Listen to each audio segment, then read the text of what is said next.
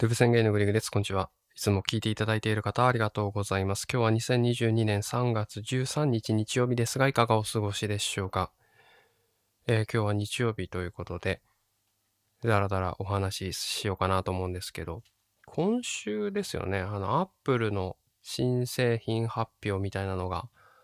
ありましたよね。私は見てないんですけど、見てないんですけど、見た人のなんかネット記事とかを、まあ、こう見るっていうまあ、そのぐらいですね。Apple 製品は持ってない。まあ、会社であの使ってるのが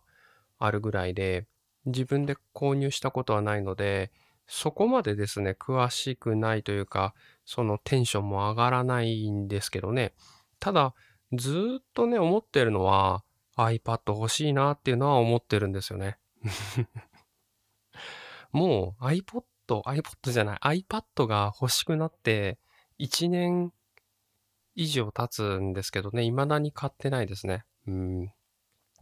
まあ、自分でもなんで iPad が欲しいのかなっていうのはよくわからないんですよね。うん、なんか欲しいというその欲求はあります。うん、所有感というかね、所有したいという欲はあるんですけど、どういうふうに使おうかなってイメージするとですね、なんか具体案があんまり思いつかないというか、まあそれ他でもできるじゃんって自分の中でそのなんていうんですか、議論が終わってしまうんですね。あの、基本的には。例えば、こうデジタル雑誌を読みたいなと。まあ、一つのアイディアとしてね、iPad を使って、まあ、デジタル雑誌、D マガジンって皆さんご存知ですかね。ドコモがやってるサービスですけど、あれはものすごくコスパがいい気がしますけどね。うん、同居人が使ってるやつをね、ちょっと見してもらってたりするんですけど、あ使わせてもらってたりするんですけど、あの、月額いくらか知らないんですよ。だから。月額いくらか知らない値段で雑誌が読み放題なんですよね。で、その雑誌がですね、普通のその、あの、美容室とか行ったら置いてあるような雑誌ですよね。あれがもう、いろんなのが読めるわけですよ。これはすごいなっていう。てかよく使ってるんですよね。私の方が今使ってるんじゃないかっていうぐらい。なんかほんとザッピングというか、ほんとなんかもうなんかやることないなっていうことってあるじゃないですか。なんかやることないけど何もしたくない時って雑誌読むのいいんですよね。うん、本当になんか、こういう言い方を言うと怒られそうですけども、しょうもない記事がちょうどいいというかね、あのそういう時あるじゃないですか。うん、雑誌がいいんですよね。で、バーって見て、ほほへーほへーってこうの、農家がね、頭ふわふわしながら、こうザッピングするわけですよ。うん雑誌は1個ね、500円ぐらいするでしょうから、あの、なんか、一生懸命作ってる方には申し訳ないんですけど、めちゃくちゃこう、なんですかね、もう読み捨て読み捨て読み捨てみたいな新着一覧バーっと見てね、ふーんみたいな、なんか電化製品のやつとかさ、まあそういうのをね、見てたりするわけですけど、ちょっと話が長くなっちゃいましたけど、D マガジンの話じゃなくて iPad ね。うん、今私そのデスクトップの PC で見てるんですよ。うん、収録このね、あの、ポッドキャストとか、あの、を作成してるのと同じパソコンで見てるんですけど、あの、これが iPad だったらね、もっとこう、なんていうか、本らしく読めるというか、まあそういう野望があるんですけど、まあ、お値段がね、まあ5万円とか、例えばしたとしましょうよ。まあいくらかわかんないんですけど、うん、最新のっていうかピンキリがあるじゃないですか、グレードによって。まあ仮に5万したとして、あの、それを5万を払って iPad で読めたメリットがあるのかっていうことですよね。今読めるのに。うん、ここがね、いつも解決しないんですよね。まあ、なんかさ、別のところでリラックスしながら見れるみたいな、まあ、そのぐらいのメリットしかなくってですね、どうしてもこの降っては湧いて降っては湧いて iPad 欲しいな。いやでもいらないか。iPad 欲しいなっていうのがね、こう毎回新作発表会をするたびにあります。今回も iPad Air がね、新しい機種が出るということで、いや、いいなーって、毎回もう素直にいいなって思いましたね。今回はチップセットが M1 チップでしたっけ？ね、もうノートパソコンに使われるプロセッサーを採用している、あの、Apple で自社開発した CPU ですね。まあ、インテルとかね、あるじゃないですか。自社開発じゃないものだとね、インテル入ってる的なやつではなくて自分で作ったところでね、あのー、開発された M1 チップ、ノートパソコンに使われてたやつが、今回 iPad にね、使われるということで、これはサクサクだろうという、もうハイスペックでね、もう何でもできますみたいな。うわ、すげえ欲しいじゃんって思うんだけど、いや、何に使うのかなって結局ね、結局なんか無限ループなんだよね、これって。いや、すごい製品だ。すごいハイスペックだ。すごい、すごく液晶が綺麗でもう、あの、動かして素晴らしい、滑らかだみたいなね、あの、触ってても思うんですよ。アップルショップね、私にたまに行くんですけど、すごくいいじゃないですか。あの、なんかいいじゃないですか、あそこって。なんかスターバックスに入る良さと一緒なんですけど、なんかいいって感じなんですけど、それ触って、うわ、これめっちゃ欲しいわ、つって買えるんです、毎回。ねえ。ということでね、あの、いつか、いつか買う、えー、iPad のお話でございました。それでは、今日はこの辺で失礼します。それではまた明日。バイバーイ。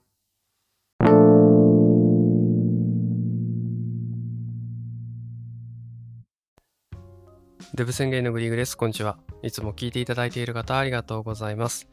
今日は2022年3月14日月曜日ですけども、いかがお過ごしでしょうか？あのー、今日はね、3月14日なんですけども、あの、先ほども言った通りですね。暑くないですか？なんか、もう、すげえ暑いっすよね。先週ぐらいまで、ちゃんとしっかりめにね、あの、着込まないと寒い。まあ、まさに冬って感じだったと思うんですけど、今朝から、いや、昨日もちょっとね、怪しかった感じはありましたけども、もう、半袖でいいんじゃないかっていうぐらいね、うん、春コーデはどこに行ったのやらって感じですよね。本当にもう、うん、別に春コーデがあるわけじゃないんですけど、なんか、日本の気候にはそういう中間地点ってあるじゃないですか。私の知っている限りだと春と秋があってねそこはちょっとこういい感じの季節なわけですよ。暑くもなく寒くもなくって感じでね春っていうとまあ寒いところからねこうちょっとポカポカしてくるというか太陽の光があるとあったかいねみたいなで、太陽がちょっと沈むと寒いかなぐらいのね、ま、そんな感じのイメージなんですけど、暑すぎますよね。本当にもう、なんか、本当に良くないと思います。こういうのは。で、これあったかくなるとさ、またやってくるのがね、まあ、この季節柄もあるけど、花粉ですよ。花粉で私もうね、なんかもう目はめちゃくちゃかゆいし、鼻はもちろん機能しないですし、でね、ひどい時は喉の奥がね、ちょっとイガイガするんですけど、今もそこまで来てるんですよね。同居人もね、ほんと最近花粉症になったっぽくって、花粉症って結構後からなる人多いみたいですね。目がかゆいっつって。もう我慢できなくて目ゴシゴシやってるんですけど、それ良くないよって言ってるんですけどね。もうなんか我慢、もう辛抱たまらんみたいな感じ。グリグリやってますけど。良くないですからね、本当あの、気をつけないといけないんですけど。私はね、花粉症歴はとても長いので、いろいろ試してるので、今日は、今日のテーマはね、あの、だいぶ今日ダラダラしましたけど、こう花粉症のアプローチについてね、お話ししようかなと思います。よろしくお願いします。はい。えー、まあ、そうですね。大体大学生ぐらいの時からにしましょうか。自分でいろいろこう考えてというか、お金を払って対処し始めたのは大学生ぐらいの時なんですけど、とにかくね、鼻づまりがひどかったんですよ。うん、で、使ってたのが、いわゆる薬局で買える点鼻薬ですね。なんかスッとするやつあるじゃないですか。うん、鼻に刺せばスッとするやつです。うん、これをね、ずっとね、刺してましたね。なんかもう病院にも行かずに。で、それでね、やってたんですけど、これね、怖いのがね、こうとやった瞬間はね、すごくスッキリするんですよ、鼻が。なんかその時こう、血管が、血管収縮剤っていうのが入ってて、鼻の粘膜がこう、ボテッとしてるんですよね。あの血管がボーンってこう膨らんじゃって、ボケーっとしてるから、キュッて締めるんですよ。その薬を入れるとね。そうするとこう、腫れがね、引き締まって、あの、戻るんですけど、強制的にグッて戻す感じなんですけど、癖になるんですよね。で、1年、2年、3年ぐらいね、大学卒業してもう使ってたんですね。で、だんだん本当に長期でずっと使ってると効きが悪くなってくるんですよ。要は、その鼻シュッて刺して、ちょっとその時はいいんですけど、またすぐ詰まっちゃう。その期間がどんどんどんどん短くなっていくんですよ。これ怖いですよね。薬害とかね、そういう風に言われ方しますけど、要はそうもうどんどん体勢ができてきちゃって、もうそれがないとね、なんか辛くなっちゃうみたいな、そんな状況まで私は陥ってしまいました。これが、まあ、社会人1年目とか2年目で、もうどうしようもなくなって、あの行ったのがですね、病院です。はい。まその道中もいろいろやったんですよ。鼻うがいをやってみるとか、なんかい、や、あのなんか物理的にね、あの、鼻マスクみたいな。わかりますかね？鼻マスクっていうのがね、実は売ってて、鼻の中にね、グッてね、入れてね、鼻の間にこうフィルターをつけるっていうのがあるんですけど、まあそういうのやってみたり、まあ、鼻マスクはね、私ね、もう入れた瞬間にくしゃみ出ちゃってポーン飛んじゃったんですけど、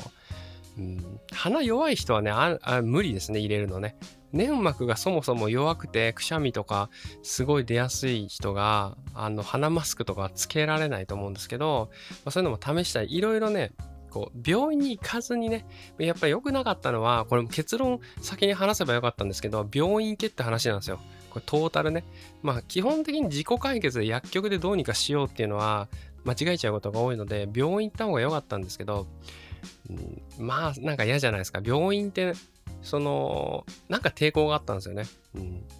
で行ってなくて。でずっともうこれでもこれはもうどうしようもないというかもう点鼻薬がもう手放せなくなってしまったので、まあ、先生のところに行きました。はいまあ、そしたら、まあ、その普通にお薬を処方されて、でもそれも結構辛かったんですけどね、その点鼻薬をやめて、その処方された薬を飲むんですけど、なんかやっぱ効きがね、あの満足できないというか、まあ、そういうのでいろいろ先生と相談しながら、まあ、薬をどんどん変えてったりとかいろいろやってまあなんとかね立つことができました。それ抜けるのにはね結構時間がかかりましたね。1年ぐらいは多分かかったと思うんですけどあの辛抱強くね通って、うん、ようやくその手放すその点鼻薬から手放すことができました。はい。あのー、なので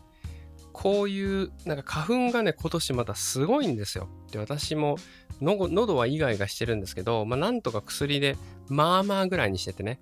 うんま、そんな状況ですけどもあの、もう今はその薬局とかでのねそういう点鼻薬は打たないようにしておりますはいとにかく病院に行きましょうという話でございました。それでは今日はこんなところで失礼します。また明日。バイバーイ。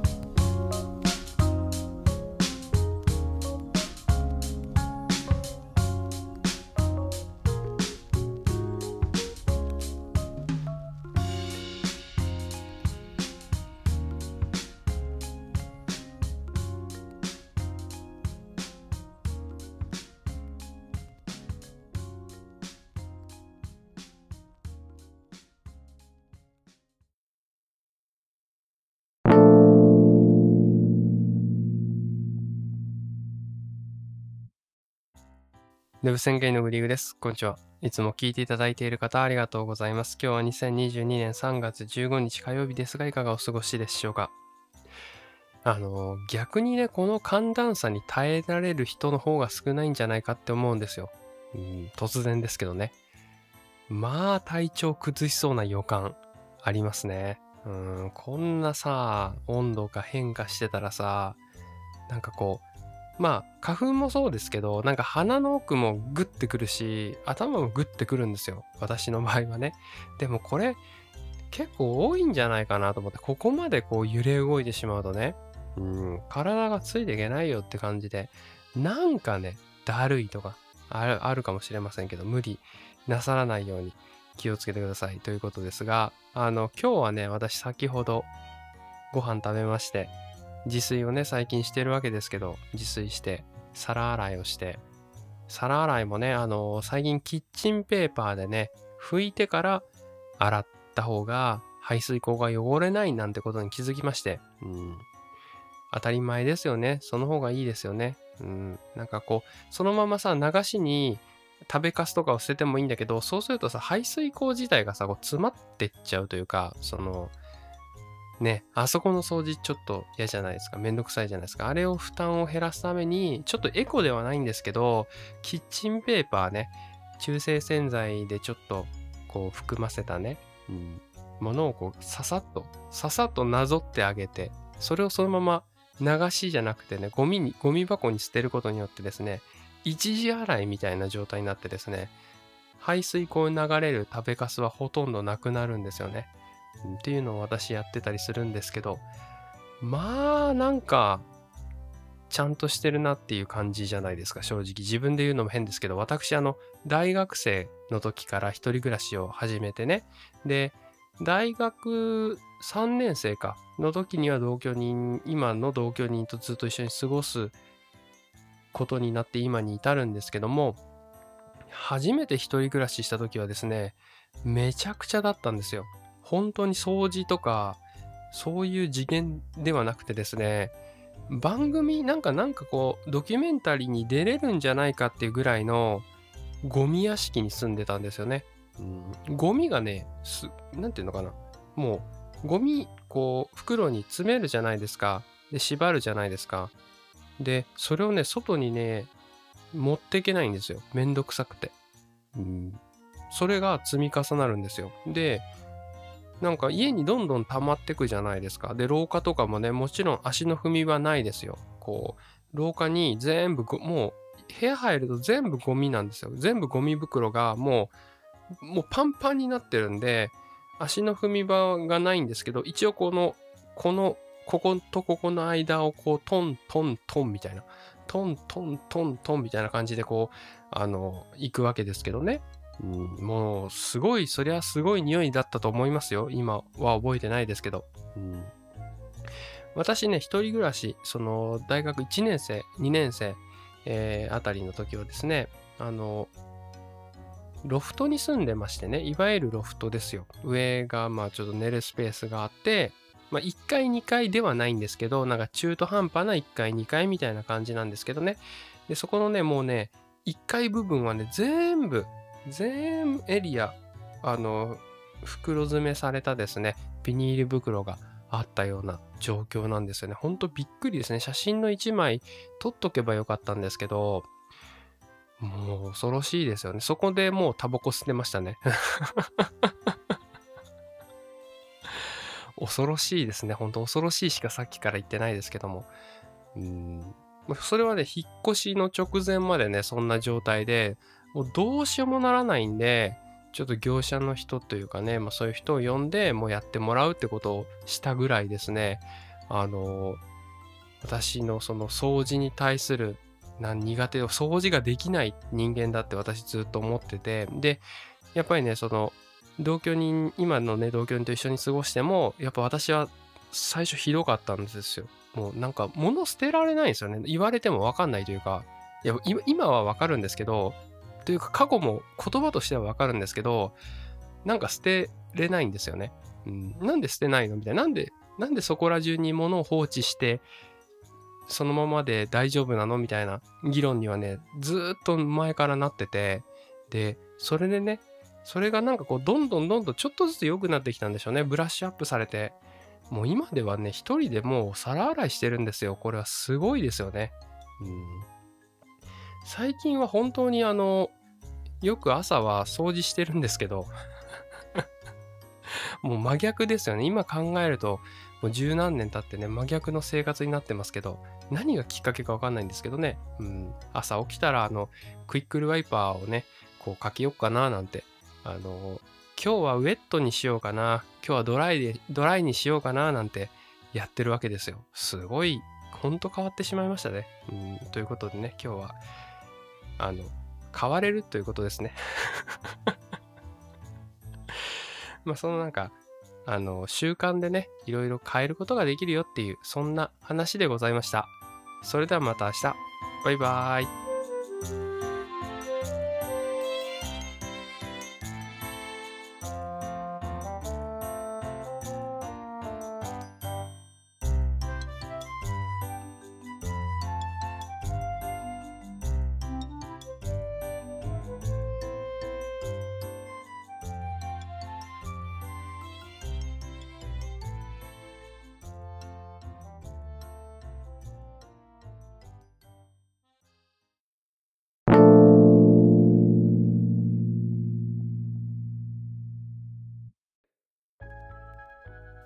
デブ宣言のグリグです。こんにちは。いつも聞いていただいている方ありがとうございます。今日は2022年3月16日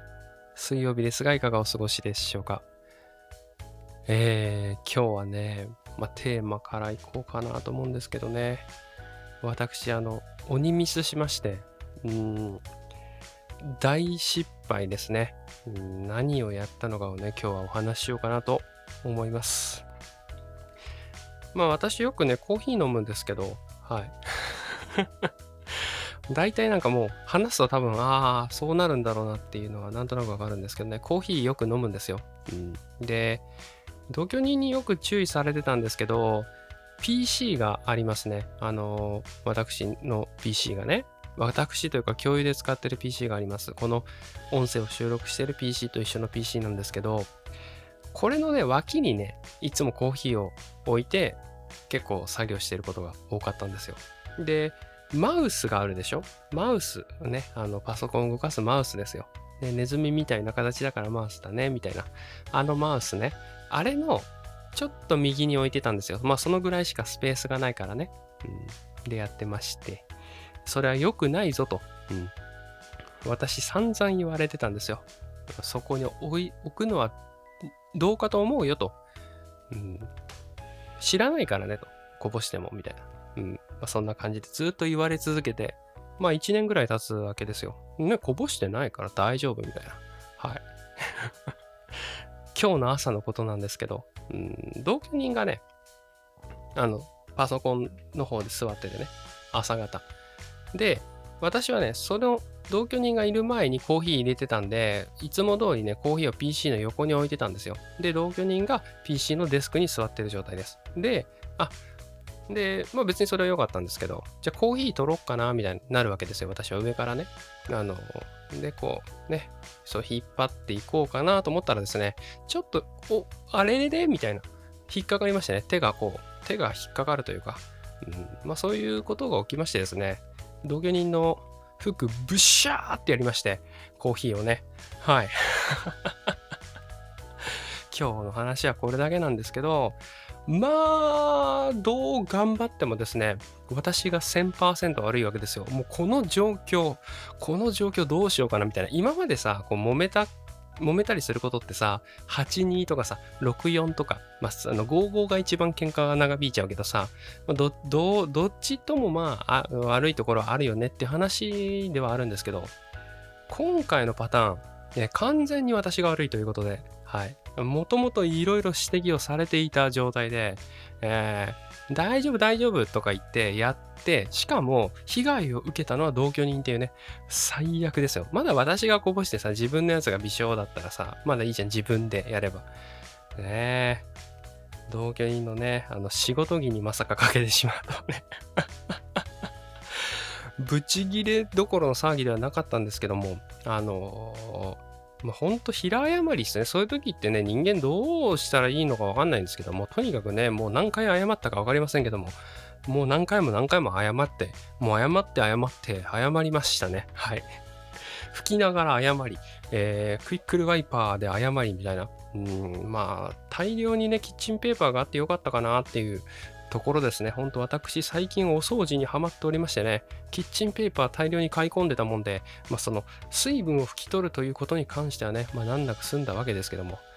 ね、もう大変でございました。皆さんも人の指摘はよく聞くようにした方がいいかもしれませんね。はい。ということで今日はこんなところで失礼します。それではまた明日。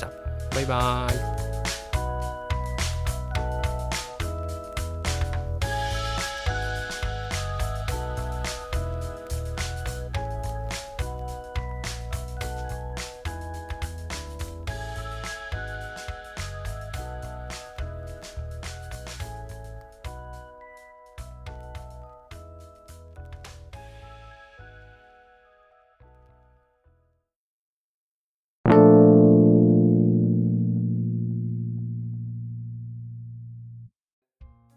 デブ宣言のグリグです。こんにちは。いつも聞いていただいている方ありがとうございます。今日は2022年3月19日土曜日ですが、いかがお過ごしでしょうか？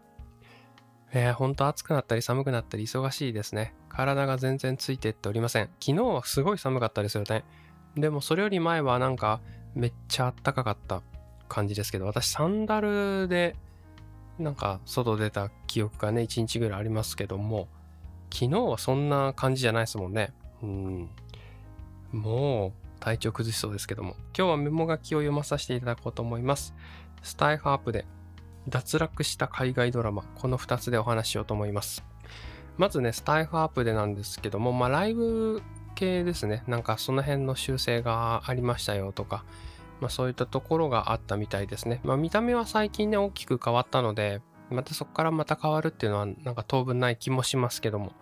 ライブっていうとね、あの、私始めたのが2020年かな。2020年だと思うんですけど、その頃始めたのが9月か10月ぐらいで、ライブがね、ものすごいね、こう、盛んだったんですよね。で、その時はもう性能も良くなかったり、コラボがね、一部の人しかできなくて、なんか、機能追加もっとしてくれみたいな、そういう声とかも多かったんですけど、で、今は、今はね、もう、その辺は全部終わってるんですけど、その、それとは反比例してというか、それとは裏腹に、なんかライブの温度感っていうのは全体的に下がってるのかななんて思いました。今ね、ライブ一覧見るとそんなにいっぱいいないというか、うん、やり始めた時みんなこうライブやり始めてこう、わーってなってた記憶があったんですけどね。うん、ちょっと落ち着いちゃったなっていう感じですよね。やっぱなんかこう、うわーってなってる時に、うわーってこう、なんていうの、そこに盛り上がって機能がちゃんとガシャって入ればよかったんですけど、ちょっと遅れちゃったんですよね。うん。という感じかななんて思いました。はい。スタイハップでのお話でした。続きましてですね、脱落した海外ドラマについてお話ししようかなと思います。えー、最近全然見てなくって映画を。はい。申し訳ございません。なんで脱落したものをね、2つご紹介しようかなと思います。1つ目が、ウォーキングデッドです。はい。あの、ウォーキングデッドね、最近完結したらしいですね。さっきちょっとググったんですよ。な第、第何シーズンまであったのかな？みたいな。で、11シーズンで完結、ついに完結だそうです。はい。脱落原因は、もう今言った通りなんですけど、11だったからですね。もう11まではちょっと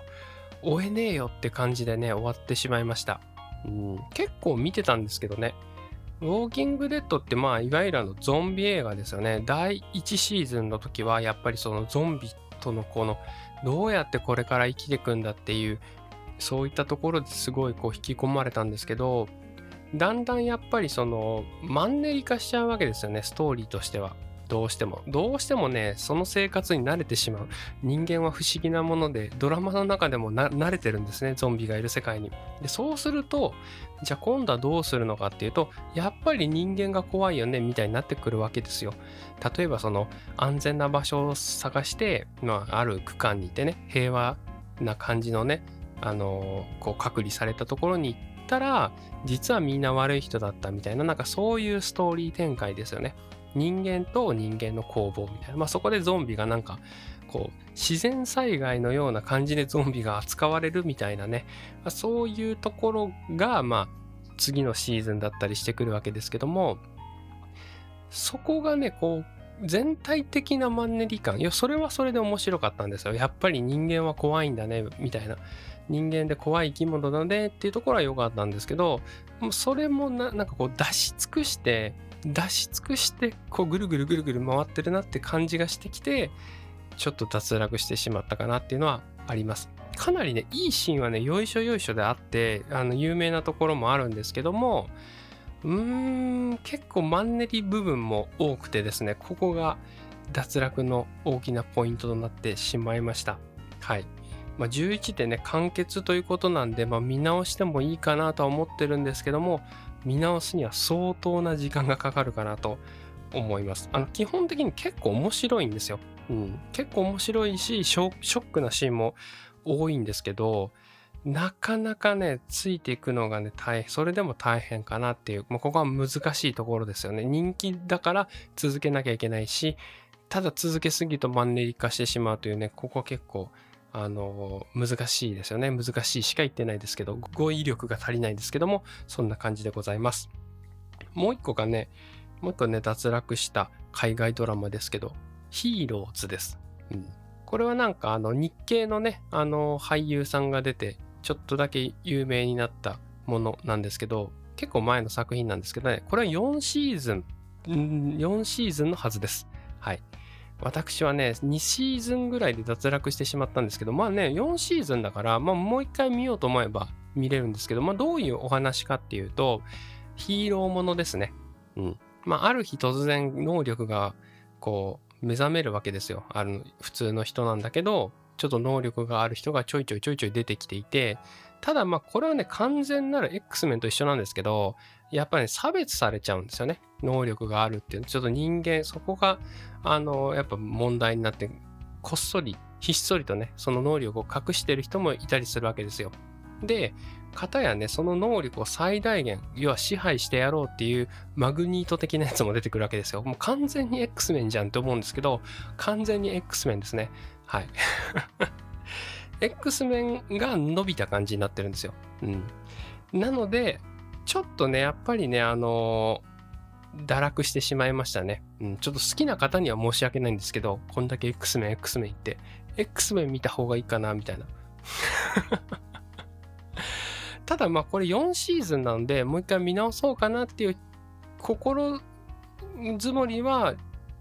ちょっとだけあるんですけど、はい、機会があったら